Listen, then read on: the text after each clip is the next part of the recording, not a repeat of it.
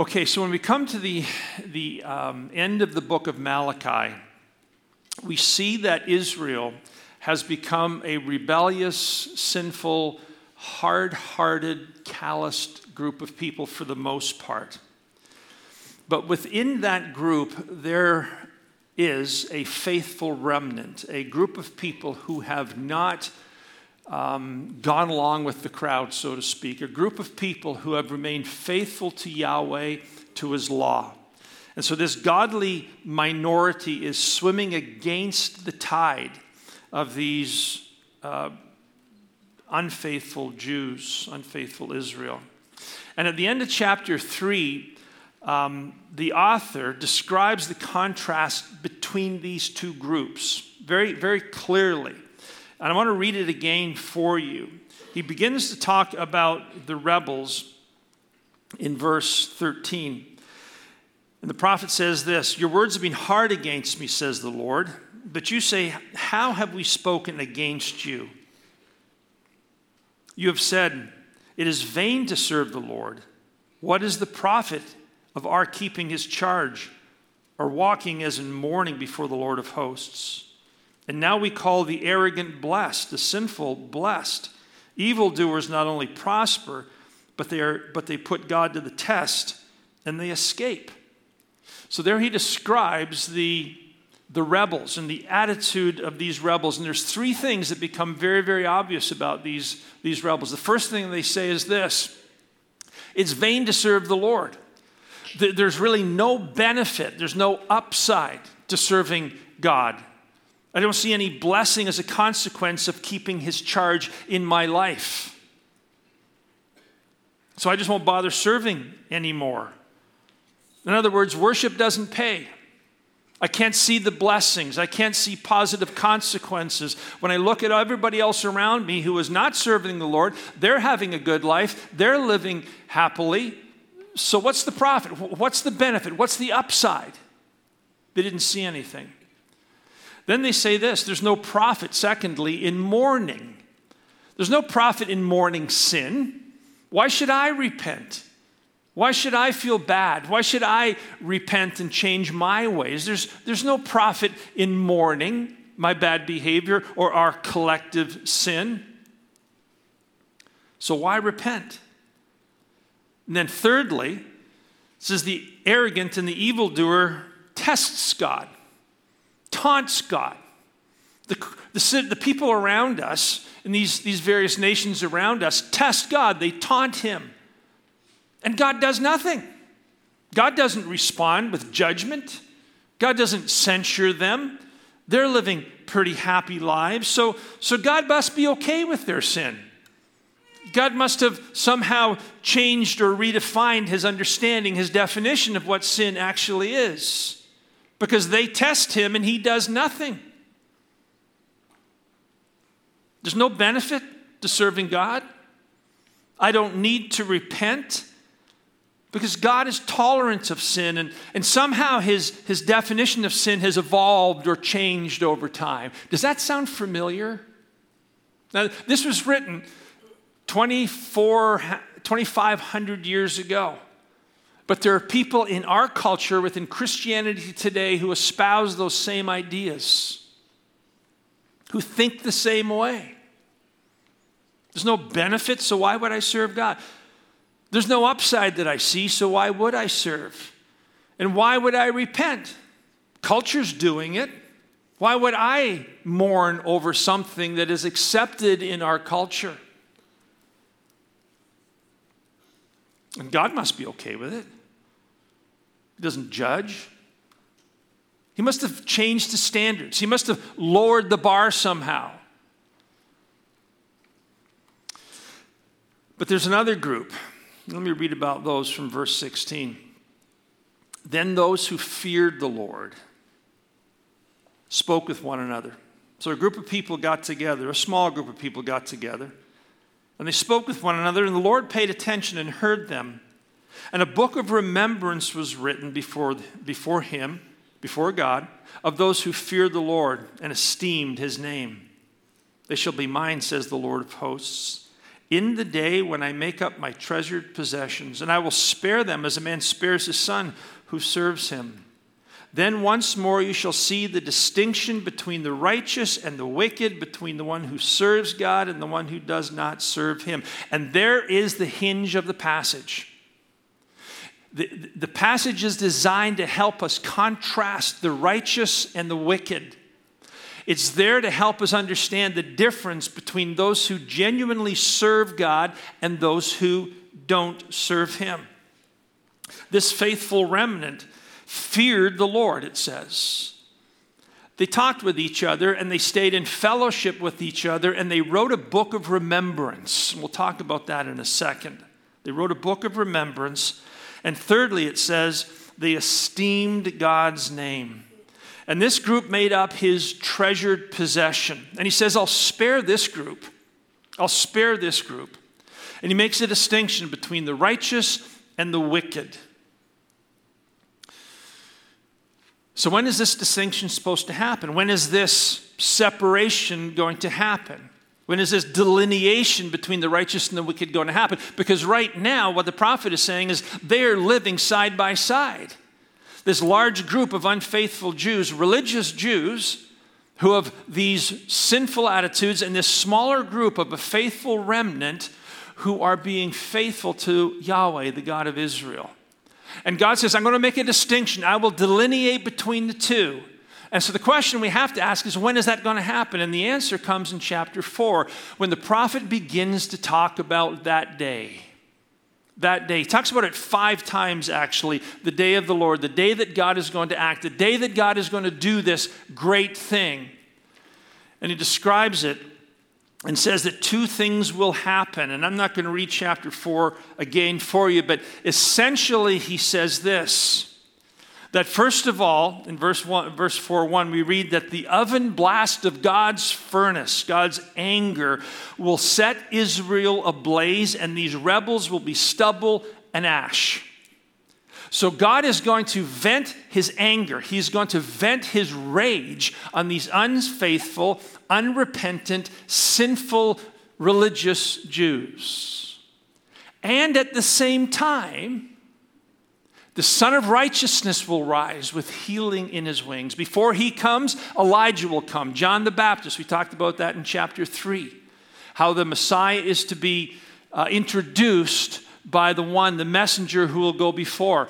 He describes him here as Elijah. Jesus talked about John the Baptist being Elijah. And he says, after he comes to prepare the way of the Lord, the Son of Righteousness will rise with healing in his wings. Now, because we know the New Testament and because we have the blessing of hindsight, we know that the Son of Righteousness was clearly Jesus who by his death and his resurrection brought healing, perfect, absolute healing, and perfect redemption to Israel. But we also know from history, from the prophecies of Jesus in the Olivet Discourse, and from what his, history tells us, that God's anger was poured out on Israel, rebellious, sinful Israel, in 70 AD. You know, the Bible tells us that Jesus came to his own, Yahweh in the flesh. God, the God of Israel, in the person of Jesus Christ, came to his own, and his own rejected him. This sinful group of people, these rebels, the rebellion had become deeper. Their sin had become more callous. Their hearts had become harder. So that when Jesus finally came, God in the flesh came. The people of God, the people of Israel, rejected him. We have no king but Caesar. Away with him, away with him. Crucify him, give us Barabbas. He was rejected by the Jews and as a consequence of the sin that had built up over generations, God vented his wrath in 70 AD. You see this repeatedly in the Old Testament prophets redemption and wrath. Redemption and wrath. And, and again, this, this passage speaks about it. God is going to do something miraculous and wonderful, healing and redemptive for the remnant, and he is going to pour out his wrath on sinners. So the question is how does this apply to us? And I think the answer is this that within Israel, as within the church, there are always two groups of people. There are religious sinners, and, they are, and then there are genuinely saved saints. As within Israel, within the church, you have the wheat and the tares. You have the believers and the make believers. You have those who are genuinely, authentically in relationship with Jesus Christ and are saved and are his treasured possession. And there are those who are not. Maybe unaware of the fact that they're not, but they're not. Jesus said that. The wheat and the tares will live side by side until the end. So, within every church, within every congregation that I preach to, I know that there are people who are believers, born again, transformed, filled with the Spirit of God. And then there are people who maybe think that they are Christians, who maybe think that they are right with God, but in fact aren't. And so, the opportunity that we have with this passage this morning is to look at it and to ask ourselves a question what does genuine, authentic salvation look like? What does it mean to be part of God's treasured possession? That's why the Apostle Paul says, Test yourself to see if you're in the faith, examine yourself. And so we're going to do that this morning. But before we do, I'm just going to ask you to pray with me and ask God's blessing on these next few moments. Father, I pray that for those in this room who are part of your treasured possession, who are saved, who have been redeemed by the blood of Christ, who are part of the remnant. I pray that you would just encourage and affirm and bless and comfort with the knowledge that they are in Christ. But Lord, if there are people here this morning who may be self deceived or perhaps deceived in some other way, or who know quite objectively that they have never bowed the knee to Jesus. I pray, Father, that you would break through the confusion or the rebellion and bring salvation and healing. Lord, you are the Son of righteousness, and you rose with healing in your wings. I pray, Father, that that healing would be felt today in this group of dear people, I pray. In Jesus' name. Amen. Now, before I begin, I want to say this. When we think about, am I in Christ, we often think about our failures. We often think about our sinfulness, right? That's, that's one of the, that's where we kind of go. We do something that surprises us, we sin, and we go, man, I, am I a Christian? And I want to, at the very beginning, just dispel that. I want to dispel that. Folks, Christians sin. Okay? until the day that you see Jesus face to face, you are going to struggle with sin. As a matter of fact, the struggle with sin is an indication that you are, in fact, in Christ. And I find it fascinating in this passage of Scripture, the qualities, the three qualities that Malachi or the Holy Spirit through Malachi points out for us to see have nothing to do with the fact that we stumble and fall on our faces all the time. It's part and parcel of the Christian journey. Folks, we're flawed. We live in a sinful, broken body. We will never be perfect until we see Jesus face to face. So, so don't let sin and the fact that you trip up once in a while, or maybe more than once in a while, don't let that deter you from really pressing into what we're going to talk about today. Because if these three qualities that we're going to identify now are present in your life, I believe that you can have confidence to know that you are in Christ, that you are part of God's treasured possession. And the first one is this the righteous fear the Lord. The righteous fear the Lord. Now, the majority of the Jews at that time had come to the conclusion that you read in chapter 3, verse 13, that there is no profit in serving God. There is no benefit, no value. It's vain to serve the Lord. There's no profit for me in being faithful to the God of Israel. The decision to serve the Lord was based on what do I get out of it? How does serving God bless me? How does living a countercultural life enhance my life now? I can't see any upside. I can't see any blessing. But the faithful remnant feared the Lord. They served God not because of what they thought they could get from Him. They served God simply because He was worthy to be served. They recognized who He was. They saw His magnificence and they were in awe of Him. They feared Him. They reverenced Him. And that was the catalyst. The faithful worship God because He is worthy to be worshiped. You see, that's the thing that characterizes someone who is in Christ. You worship God not because of what Jesus can do for you, not because there's an upside, not because of mercenary considerations. You worship Christ, you worship the God of Israel because you understand who He is. That's fundamental. That's core at the basis of every Christian, truly born again Christian, man or woman or young people, a young person, is an understanding about the magnificence and the glory of God. We worship God because we are in awe of Him, because we fear and reverence Him. And if that's you, you're part of the faithful remnant. Now, listen to this the rebel, the rebel is a consumer at heart. The rebel worships God not solely because he is worthy to be worshiped, but because of mercenary, mercenary motivations. And so, as a consequence, the prosperity gospel profoundly appeals to the wicked.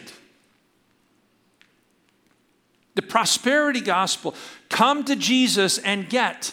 Come to Jesus and be healed. Come to Jesus and have your problem solved. Come to Jesus and be wealthy. Come to Jesus and be healthy. And it goes on and on and on. And it's all a lie. Like Jesus said, come to Jesus and pick up your cross. That was Christ's message. Come to Jesus and get blessed is the world's message. It's Satan's message is that a, it's a counterfeit Christian, Christianity. And it is wicked and it appeals to the wickedness of our hearts. It appeals to our selfishness. It appeals to our pride. It appeals to our desire to get. It appeals to our desire to manipulate God to our ends rather than being transformed by God for his ends. And it's so critical that we understand this. If you want to know you're a, if you're a rebel, ask yourselves why do you worship? Why do you serve? Do you honor him? Do you worship him? Do you serve him because of the benefits? Or just because he is worthy? Just because he is who he is? Uh, see, a truly born again man or a woman is a person who has seen God, has understood who God is and has been captured by his magnificence, has been captured by his grace, has been brought to a place of awe and wonder before a holy, magnificent, and majestic God who we understand can't be manipulated, can't be coerced, can't be talked into doing certain things for us. He is God, He is sovereign, He's good. And so we just worship him for who he is, because he's worthy. I thought yesterday as I was thinking about this about Job. Like, think about Job's life. There was a guy who knew God. And he says to one of his friends in Job 13, 15, Though he slay me, yet I'll hope in him. You see, there is the attitude of a man who fears God. And that's the first quality. The second quality is that the righteous pursue eternal rewards. The majority of Jews in Malachi's day had come to the conclusion that their sin was inconsequential. Why mourn sin? Because sin is essentially inconsequential. I look at my neighbors who are not part of Israel and they're sinning and they're seeming to have a very happy life. They're taunting God, they're testing God, and God is not responding in, in censuring them or in judgment or in, in any kind of correction.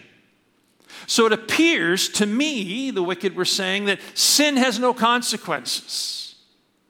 There's no downside to sinning, no regret, no mourning, no guilt, no shame. And that's typical of a rebel. A rebel has a careless, cavalier, dismissive attitude towards sin. A rebel will always diminish the impact of sin and the consequences and will not mourn his or her sin. But this is a beautiful contrast. What did the faithful do? They feared God, and so they got together. They came together as a group. That's why small group, that why, that's why Lone Ranger Christianity doesn't work. We need each other. They got together as a group, and what did they do? They wrote a book of remembrance. A book of remembrance. Now, what was this book, and why did they write it? Well, there is an illustration of a similar book being written at almost the exact same time as Malachi's book, Malachi's prophecy was written. And that is the book of Esther, in the book of Esther. And I don't have time to go through the whole story of the book of Esther, but it, it happened just about 20 to 30 years before what we are reading about here in Malachi.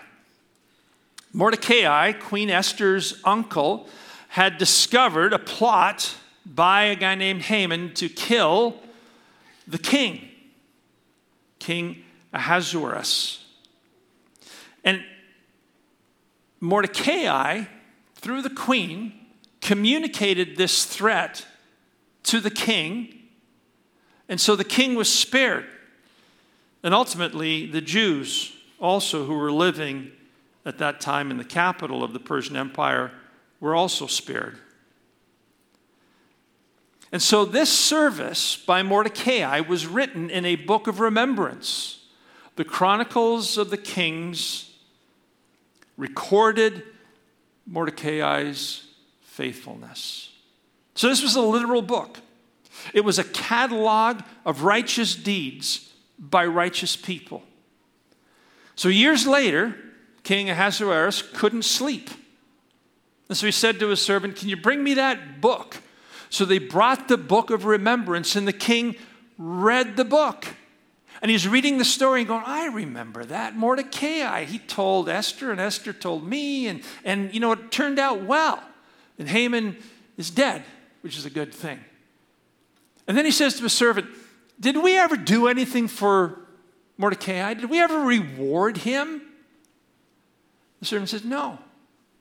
And so the king rewarded Mordecai because of the book of remembrance.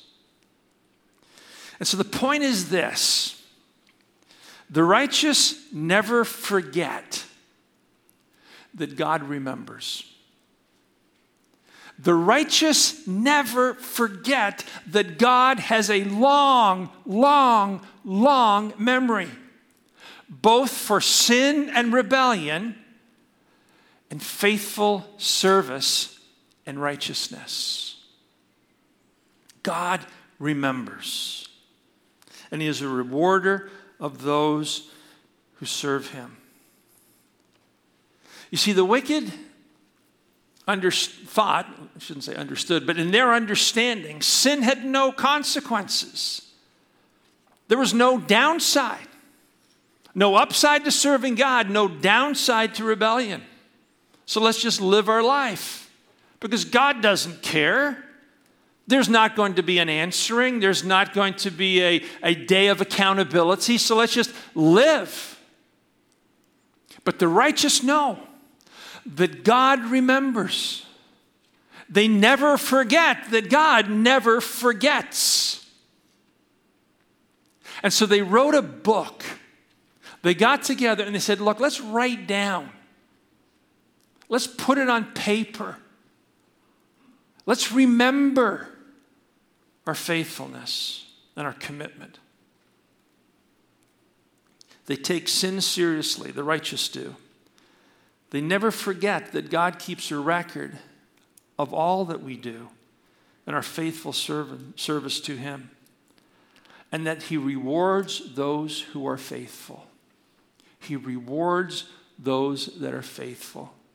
Now, do you believe that? Do you believe that?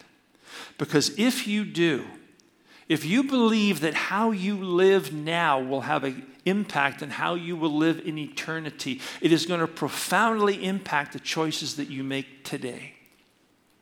It's going to profoundly impact your commitment and your devotion to this church. It's going to change the way you think about your marriage and your relationship with your children. It's going to profoundly impact how you live your life at work.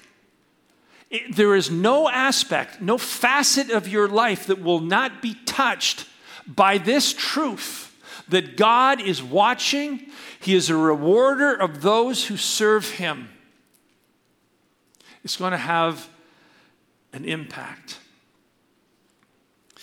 The point is this the righteous live in light of eternity and the rewards that God will bestow on those who are faithful. Now, as I said at the beginning of the service, we can't live perfect lives. We simply can't. We are all sinners and we all will continue to sin. The issue over which we struggle may and it should evolve into something else. Like I'm dealing with sins now in my life that I didn't think I had 20 years ago. Like, really? I, I thought I was pretty humble 20 years ago. And, and, I, and I'm not. But the issue is you're still strugg- we're still struggling. It never, ever stops. But this is something, this is a quality, this is a characteristic that marks the righteous. They understand that God never forgets, He always remembers, and we live our lives in the basis of the fact that one day there will be rewards given. That's why Jesus said, lay up treasure in heaven. Do you believe that you can do that? Do you believe that you can invest in heaven today? Do you believe that how you live your life now is going to impact how you live then? You should. He is a rewarder of those who serve him. And thirdly, the righteous live to esteem God's name. Now, ultimately, the purpose of Israel was what? Israel was called out of the nations to bring honor and glory to her God. To live in such a profoundly cult, countercultural way, distinct from the nations around them, but that by their righteous living, by their countercultural living, they would reflect the glory and the greatness of Yahweh, the God of Israel. So when the people strayed from the law, when the people failed, they would repent, they would turn back, they would change their behavior because they understood that their sin sullied the name of God. It caused disrepute to come upon the name of God. And so they would return to God, and in doing so, they would enhance again his reputation, and the name and the fame of the God of Israel would be burnished. But now these people, these rebels, are asking themselves, why aren't the sinners punished? People are getting away with things. They test God, they taunt him, they rub it in his face, and he does nothing. And instead of concluding that God is patient and just, they decided in their thinking that God is tolerant that somehow God's definition of sin has changed. But God's okay with certain things that perhaps He wasn't okay with before, but times have changed. What they were, what they were doing as a consequence is that they were calling into question the righteous character of God Himself. And they were sullying His name. The arrogant are blessed, Sinners prosper, they put God to the test, they escape, God doesn't care. God's definition of sin has diminished, his outrage has lessened. He's no longer the same God that we met at Mount Sinai. They were questioning the justice, the holiness, and the righteous character of the God of Israel. But look what the, the righteous remnant did. In contrast to this, they esteemed the name of Yahweh. That's all it tells us. They esteemed the name of Yahweh. They understood, these, these faithful remnant understood this, and it's so critical that we understand this. The name of God is either brought low or lifted up by how we live together and how we live individually. We together as a congregation, you as a family, you as an individual, you will either burnish and brighten the name of God in our community everywhere you go, or you will tarnish the name of God in our community wherever you go. And that is the potential of the church. That was the potential of Israel to burnish the name of God, to make it glorious and what were they doing? They were doing exactly the opposite. So this faithful remnant said, No, no, we will not go along with that. We will esteem the name of God. We will live in such a way, we will worship in such a way as to cause people to see the greatness of our God. We will live out His law. We will embrace this call to counterculturalism. We will not redefine sin we will live as God has called us to live because we know that He is unchanging. His ethic and His morality doesn't change. And so we will simply submit to what He says and we will esteem His name by virtue of how we live our life. A wicked person, a rebel, is dismissive about the reputation and the standing and the repute of God. The righteous mourn their sin and repent because we have the mandate to manifest his glory in our world. I want you to just turn with me as we come to the end of this message to 1 Peter chapter 2. In this passage of scripture, Peter gives the names that were used to describe Old Testament Israel and applies them to the church. And it's important that we see that so we can make the connection between the Old Testament and the New Testament, between what is being said to Old Testament Israel and what is being said to the church. But look at what he says in verse 9 of chapter 2. But you are, little church, scattered all over the place because of persecution, but you are a chosen race, a royal priesthood, a holy nation a people for God's own possession. That little word that there is really so that. So that you may proclaim the excellencies of Him who called you out of darkness into His marvelous light. Someone who is truly born again by the Spirit of God is passionate about that.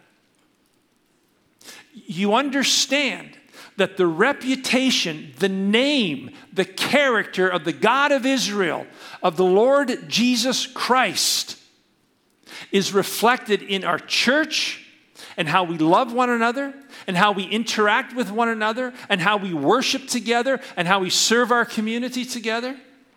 It's, it's, it's burnished by the church.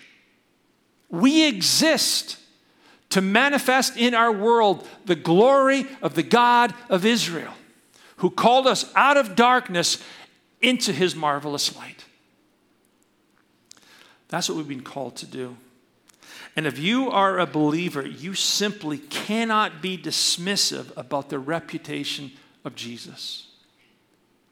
You cannot be cavalier, unconcerned about how Jesus is seen. And to the extent that you have the potential to glorify Him in your life and in your home and in your church, you pursue it passionately.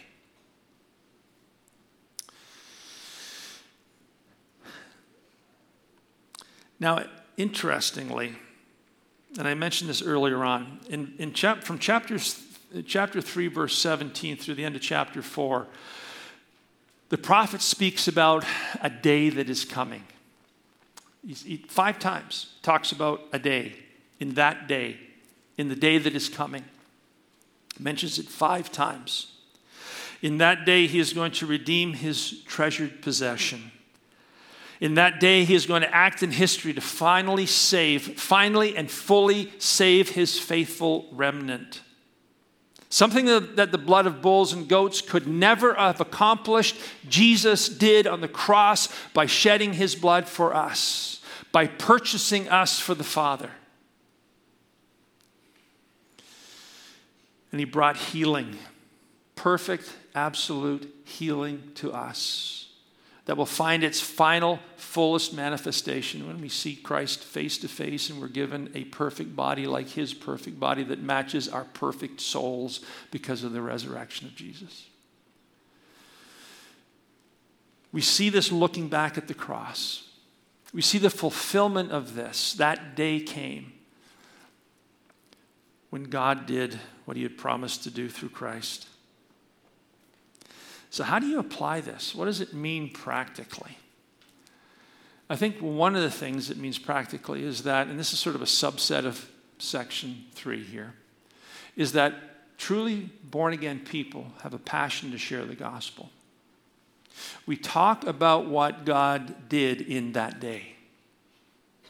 We talk about the cross. We talk about the transaction that happened when Jesus went to the cross and shed his blood on our place, when God punished his son so that we could escape the wrath of a holy God for our sins. We share the gospel even though people dismiss it because in the gospel, in the presentation of the gospel, in the articulation of the gospel, Christ is glorified. And so we don't stop talking about the gospel.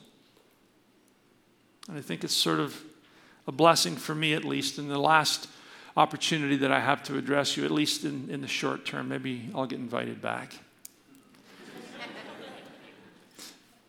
but I think it's appropriate in these last few words from me to you, my brothers and sisters of Hope Markham. Share the gospel. Talk about what Christ did on the cross that day. Don't be ashamed of the gospel for it is the power of God unto salvation to everyone who believes, to the Jew first, also to the Gentile. Keep the gospel the core in your heart. Keep your go- gospel the core in your church. Never stray from the gospel. Never stray from the truth that, that, that, that of the penal substitutionary atonement of the Lord Jesus Christ. That God vented his wrath on his son so that we could be forgiven for our sins. Preach it, teach it, share it. Never stop speaking about the gospel.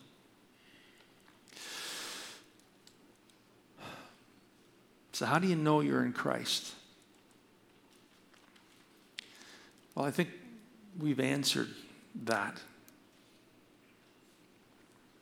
We worship Him because He is worthy of our worship. We know that He rewards those who serve Him. And so we don't quit. We don't quit. We just keep on serving the Lord. And we esteem Him. We endeavor to live lives that bring Him glory. We live countercultural lives that bring Him glory, and, and we share the gospel. And so maybe you're sitting here today and you're thinking, well, that's not me. I prayed a prayer once at church years ago, but it hasn't really taken hold. I don't think that way. And my relationship with God really is mercenary. I got this, you know, when I get in trouble, I just pray and hope that He answers my prayers. I, I kind of, I'm okay with sin. I live in it. But I go to church.